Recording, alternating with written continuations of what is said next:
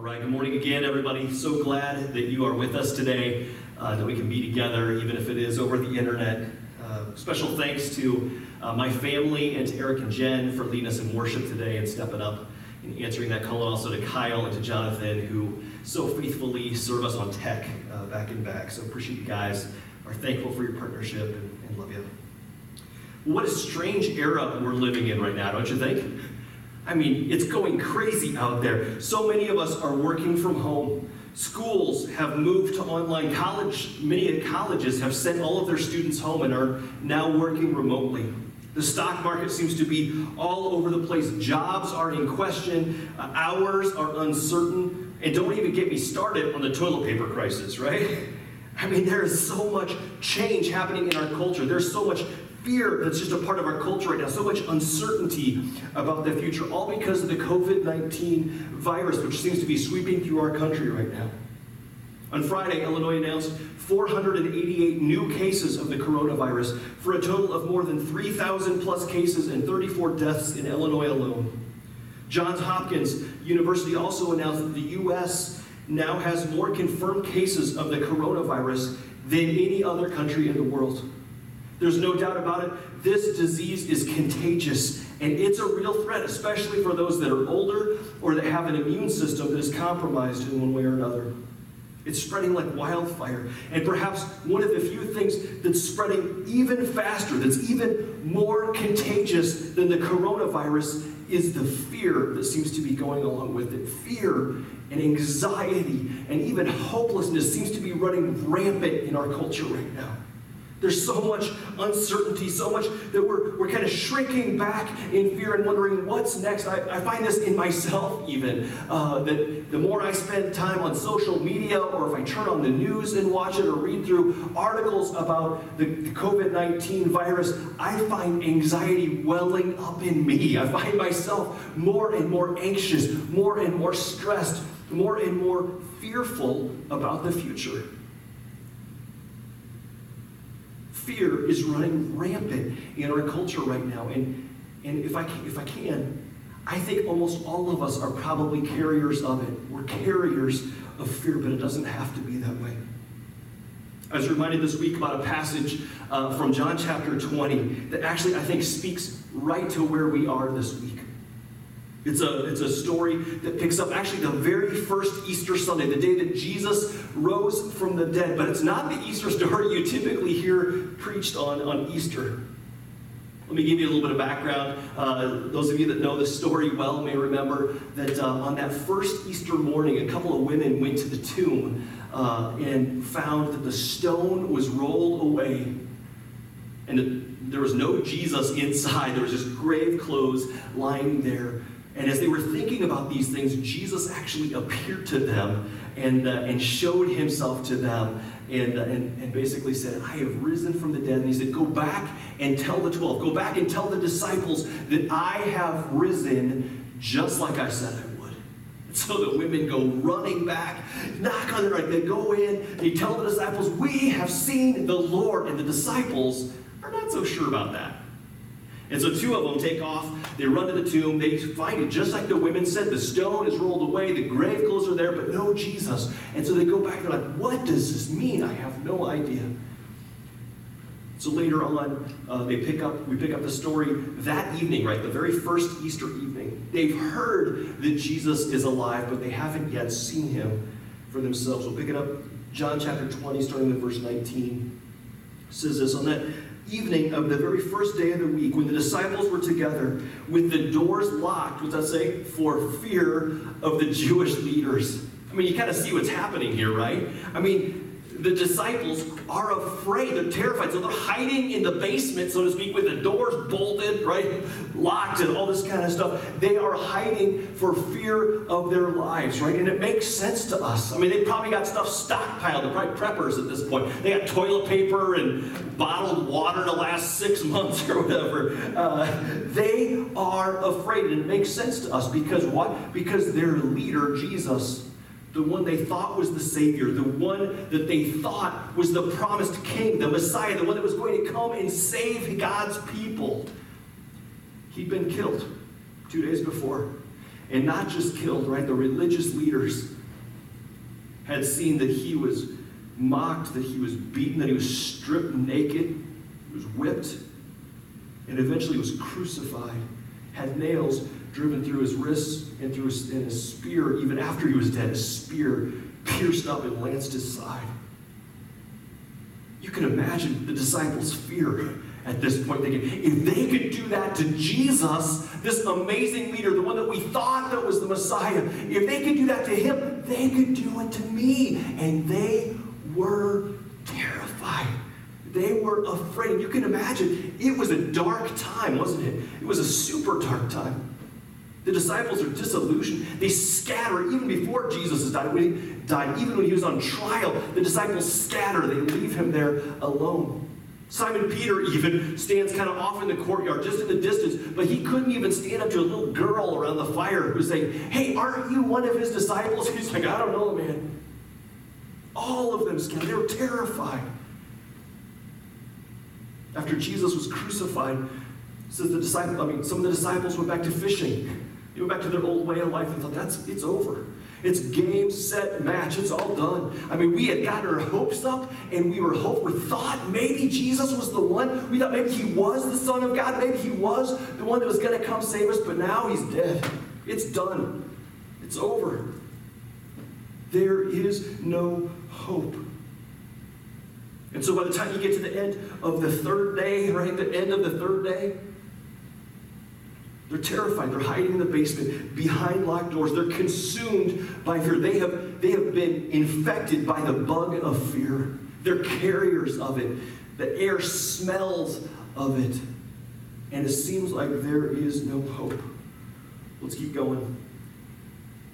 Second half of verse 19. It says, In the midst of this scenario where they're afraid and they're hiding and there is no hope, it says, Jesus came and he stood among the disciples and he said to them, Peace be with you. Man, I love this passage. I mean, even in the midst of their fear and their hopelessness, this dark season they're in, even when they're feeling alone and afraid, where is Jesus? Jesus comes and says, He stood among them. He makes His presence known right where they are. And there's all kinds of things he could have said to him at that moment, right? He could have said, Oh, yeah, thanks for leaving me alone, right? To die all by myself. He could, he could have put the smack down on them for their faithlessness. He could have put the smack down on them and made him feel bad or guilty or shame or whatever for the fact that, like, hey man, I told you I was going to die for the sins of the world and then rise again on the third day, and you didn't believe. He could have, he could have come after him, but that's not what he does in the midst of their fear, in the midst of their isolation, their loneliness, their disillusionment, Jesus shows up right with them, right in their midst, and he says, You know what? Here's my hope for you. Here's, here's what I want to say to you peace to you. Peace be with you. It's like he's saying, I'm here. It's going to be okay. Peace. And I tell you what, friends, I I think, man, if there is one phrase that maybe we as the church, any, anybody that's listening today in America, that anybody, uh, any one of us probably needs to hear to the core of our soul, maybe we just need to quiet ourselves today and hear these words of Jesus. Yes, I know the coronavirus. Yes, I know it's scary. Yes, it's disrupted our lives. Yes, all this kind of stuff. But Jesus is right here in our midst. And He is speaking to you today saying, Peace. Peace be to you. It's okay. I'm here. I got this. It's going to be okay. I just wonder if some of us need to hear that today. Peace be with you. Maybe, maybe if you're like me, maybe we need to spend a little bit less time on social media. Turn that thing off let our anxiety level drop and maybe a little more time opening up God's book and hearing His promises and His truth. Maybe we to spend a little bit more time on our knees, sort of quieting ourselves before the Lord, praying and dropping our anxiety and, and, and the things that are stressing us and worries, dropping those things at His feet. And allowing, sort of like Ryan said in his devotional, allowing his peace that passes all understanding to guard our hearts and our minds. Allowing his peace to flood in over us. And is there any of us that could use that kind of peace in our lives today? I think so. Maybe this morning you just need to hear that and be reminded again. Peace be with you, Jesus says. His next, his very next comment is interesting. After he said this, after he said, Peace, peace be with you, he showed them his hands and his side. It says the disciples were overjoyed when they saw the Lord. And again, Jesus said a second time, Peace be with you. I found myself asking and wondering this week, why do you think, first, uh, two things. Why did Jesus say, Peace be with you twice? And why did he show them his hands and his and his side? Right? Why, what's the point of that? And I think sometimes we might automatically jump ahead to, to doubting Thomas and say, oh, some of us have heard the story. And he said, unless I see, unless I touch the nail holes and put my hand inside, I won't believe. And Jesus appears to him. But that story is next. It hasn't happened yet. But Jesus appears to the other disciples. And even to them, he says, I want you to come here, see the nail holes in my, in my hands and my wrists, reach here into my side, and believe, right? I mean, and, and I find myself wondering why, but I, I think this is what he's saying. I think Jesus is sort of reminding them who he is. He says the first time, he says, Peace be with you. And then he shows himself to them. And then he says again, Peace be with you. It's like he's saying, Yes, I am the Savior that died for you, but I am also the conquering King. I am the one that kicked the end out of a borrowed tomb and walked out alive forevermore. Yes, I'm the one that defeated death, but I am alive. It's like Jesus is reminding his disciples. He says, When I say I'm with you so you can be at peace, let me remind you of who I am. I'm the conquering king, I am the Lord over life and death.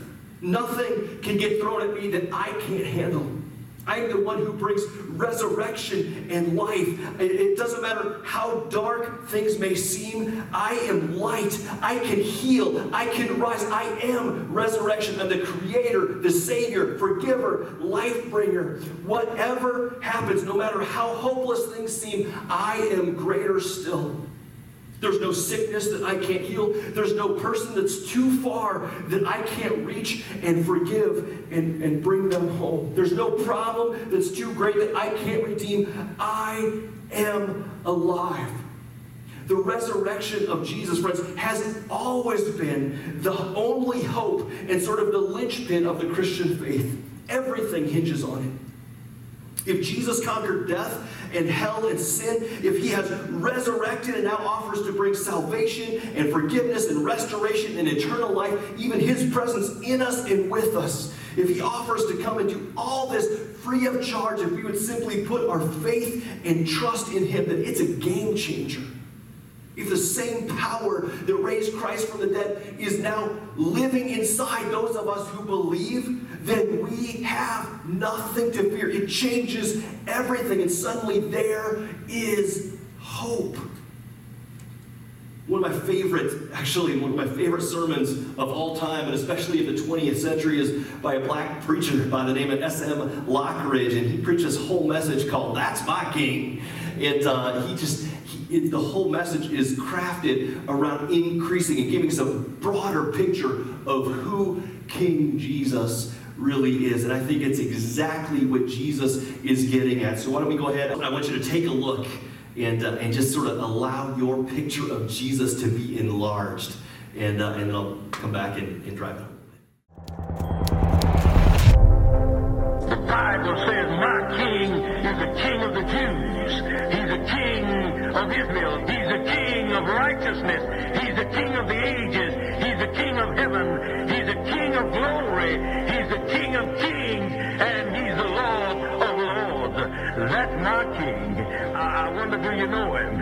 He's the greatest phenomenon that has ever crossed the horizon of this world. He's a sinner's savior. He's unparalleled. He's unprecedented. He is the loftiest idea in literature. He is the highest personality in philosophy. He's the fundamental doctrine of true theology. He supplies strength for the weak. He's available for the tempted and tried. He sympathizes and he saves. He strengthens and sustains. He guards and he guides.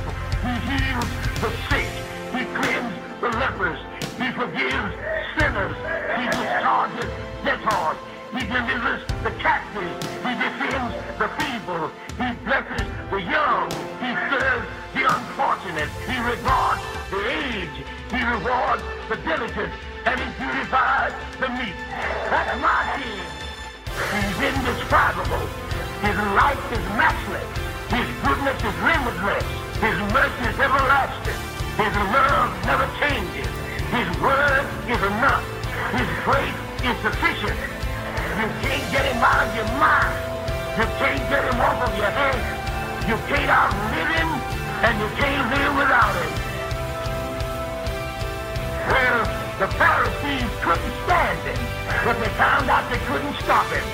Pilate couldn't find any fault in him. Herod couldn't kill him. Death couldn't handle him. And the grave couldn't hold him. That's my. That's my.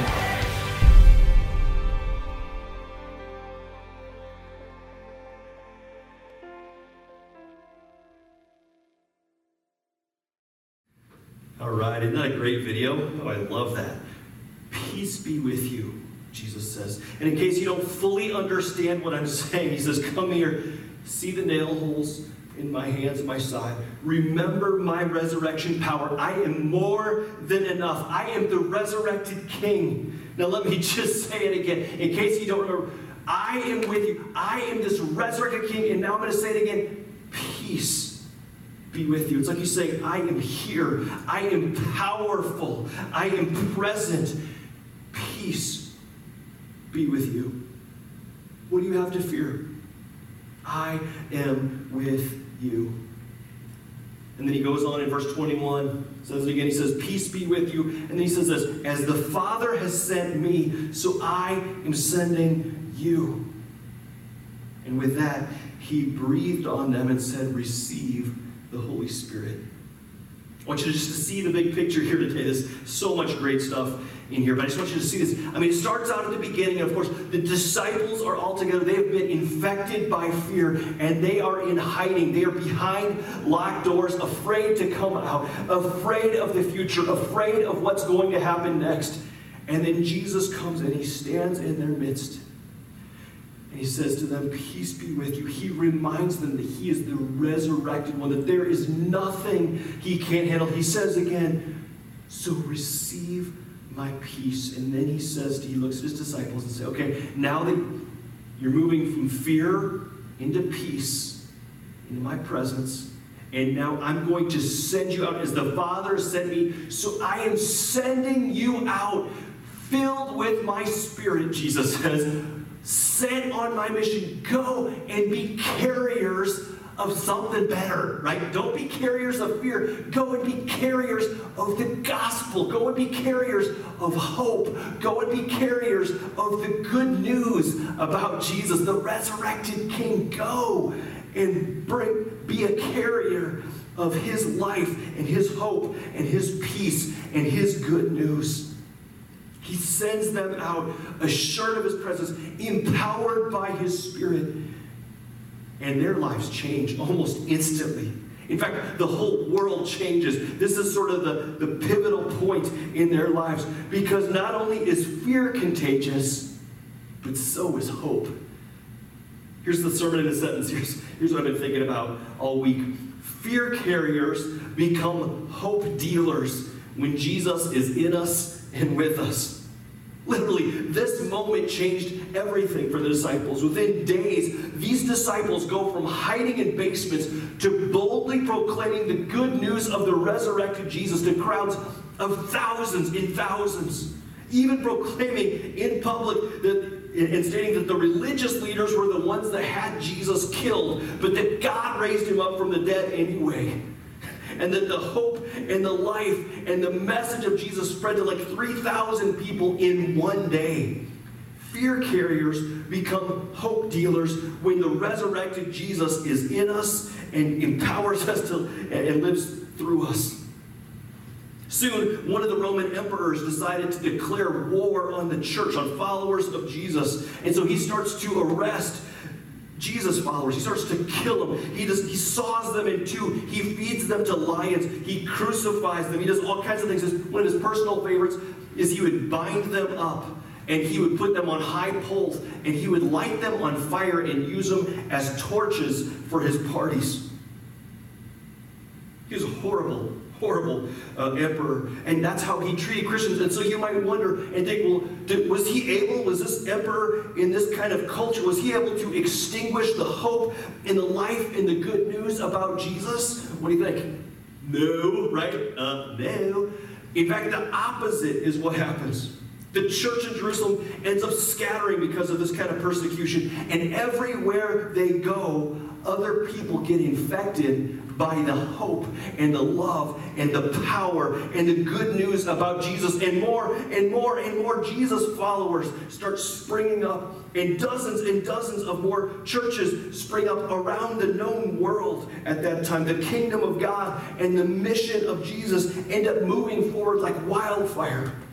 Fear carriers become hope dealers when Jesus is in us and, he's, and we know that He's with us.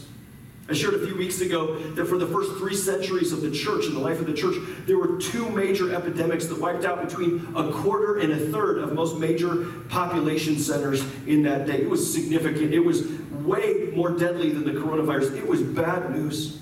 One ancient writer says this says that it created such panic in the general population of the Roman Empire that at the first onset of the disease, People would take family members and literally kick them to the curb. They would throw them out in the streets because they were so afraid they didn't want to get the disease, and so they threw them out there to die. It was insane. But followers of Jesus would step up. They would go out into the roads. They would bring sick people that they did not know, with whom they were not related, and they would bring them into their own, own homes to care for them at the risk of their own health. Because that's what Jesus did, because they were convinced that Jesus was with them, but also that his power was in them, and they had nothing to fear. And what happened? Again, did that wipe, was the church wiped out by the plague? Did the, did the, uh, did the church dwindle and Christ followers kind of quit and die out and all that? No, not at all. The church and the mission flourished. The church grew from about 100 people in AD 33 to 3 million by the end of the third century. Why? Because the hope found in Jesus is contagious, because the good news that's found in Jesus about a Savior coming for us, it's contagious because real faith and real life and real hope in a resurrected King, it's contagious. Fear carriers become hope dealers when the resurrected Jesus is in us and with us. It's my story, it's probably yours too. I mean, my life was transformed when I met a Christ follower named Jenny. She was a dealer in hope. She was a she was a carrier of the good news of Jesus. She had it bad. She was unlike anyone else I had ever met before. And I caught it from her. And my life was radically and in a majorly good way transformed as I met the resurrected Jesus for myself. And it wasn't long later that my roommate caught it from me. And then another friend ended up catching it later.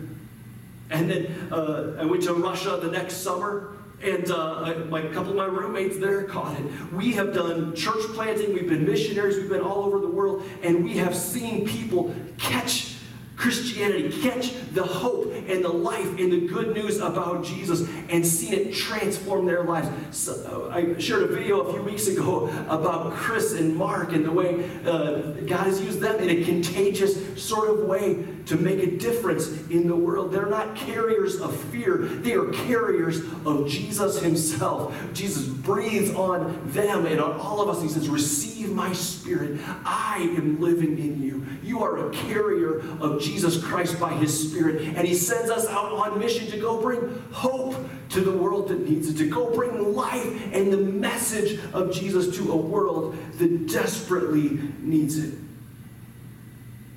Here's what I'm getting at, friends. We are all of us carriers of something. Some of us right now, if we're honest, we're carriers of fear. There's some doomsday carriers around. Some of us are, are carriers of hopelessness.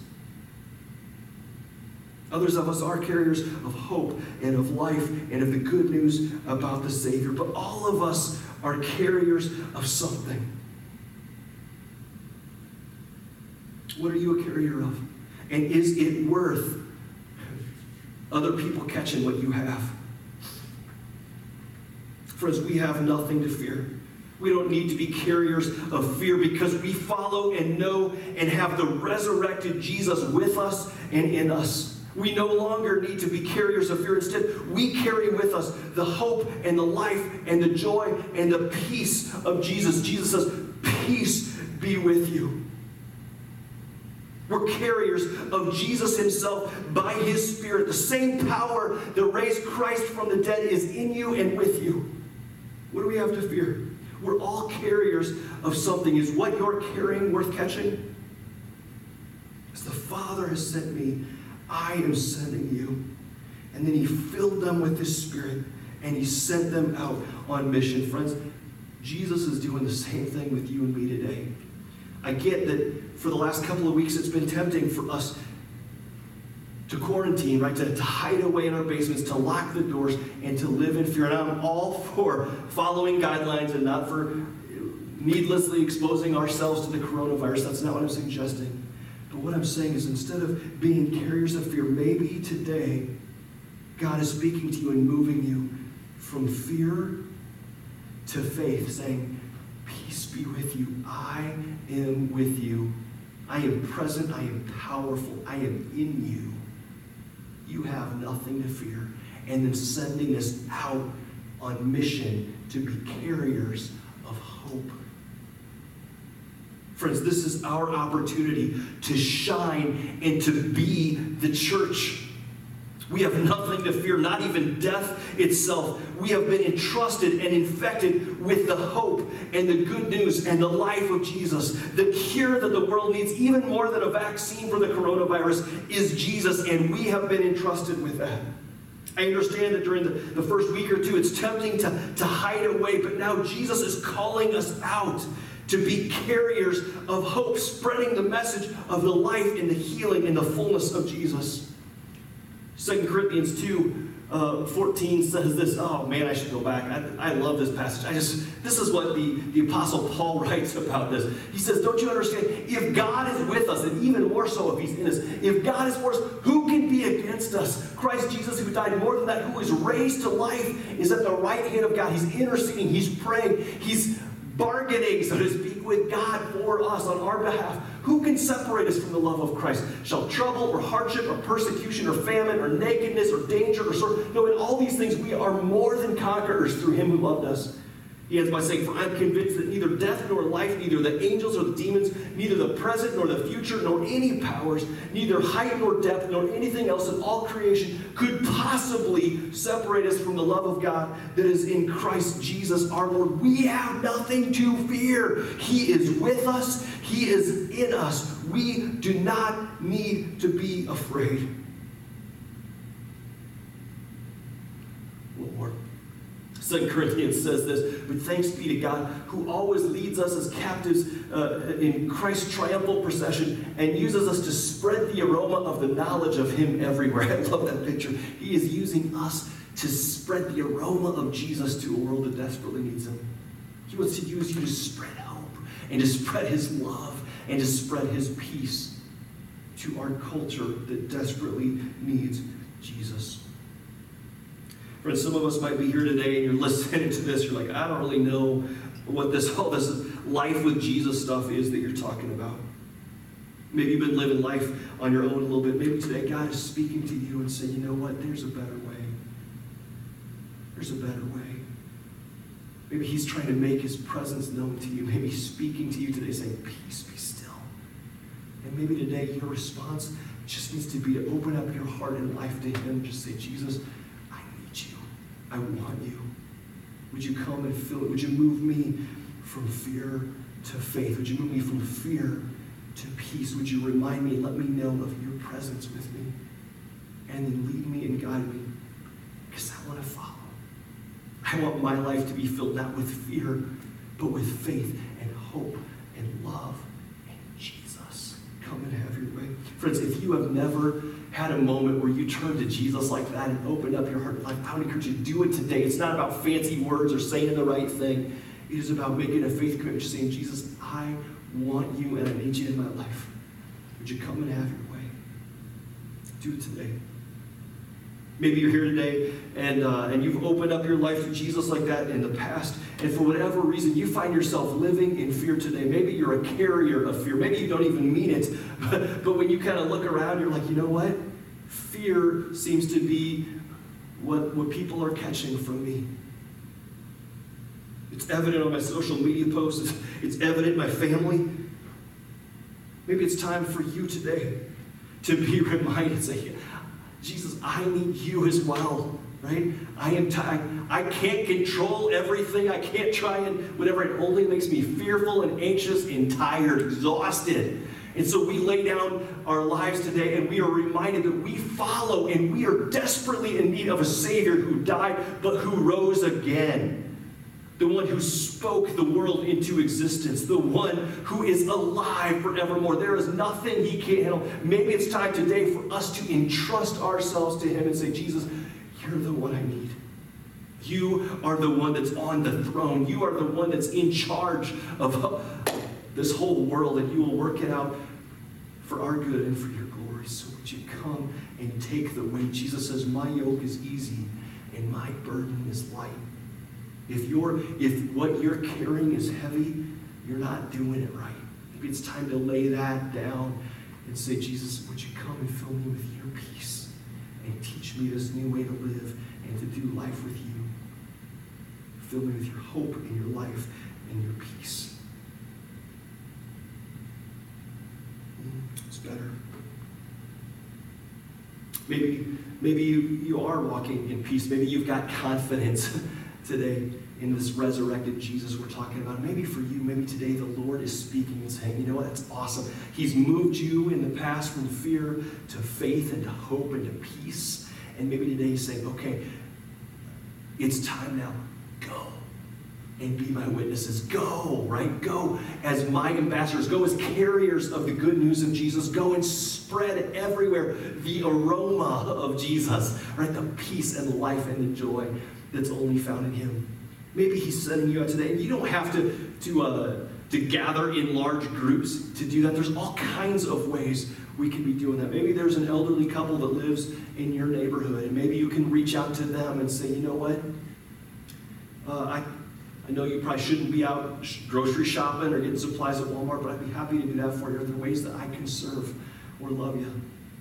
It's a way that you can shine Jesus, right? Maybe, maybe it's just a, ma- a matter of being a carrier of hope wherever you go. So that if you're interacting with people on social media, maybe it's a, a matter of just, of just letting that joy and hope of Jesus sort of just ooze out of you in, in everything that you say and do. We had a college student, this is great.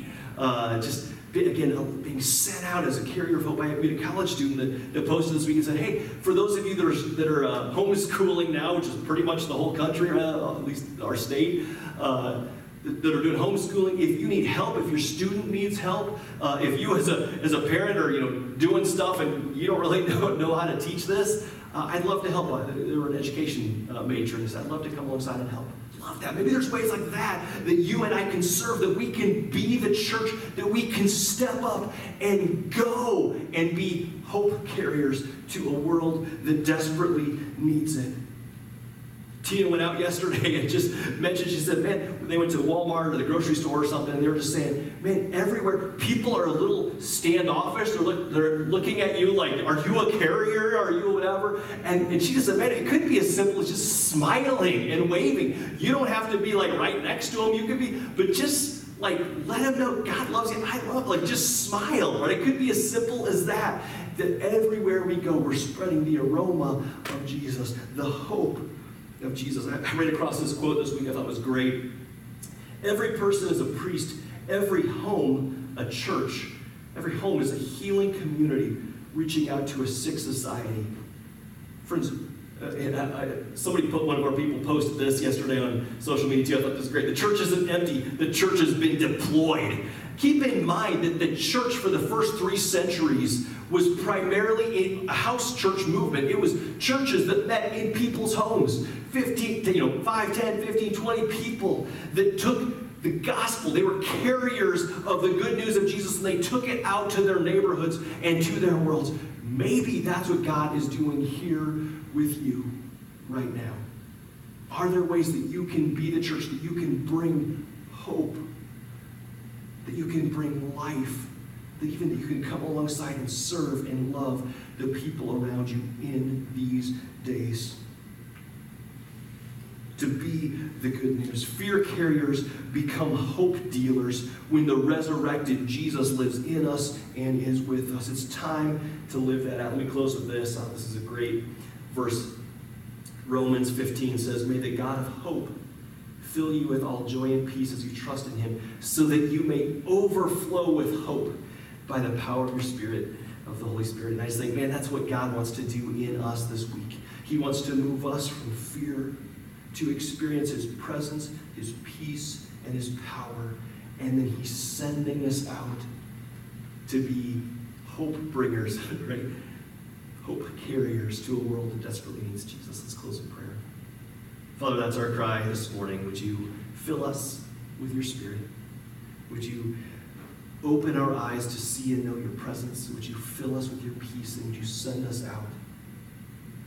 to really bring the aroma of Jesus, to be uh, your light, to bring your life and your hope to the culture around us, God. May your church move forward as we step out.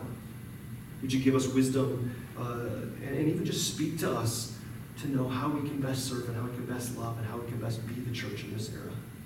God, we love you. We need you. We lift these things up. In Jesus' name. Amen.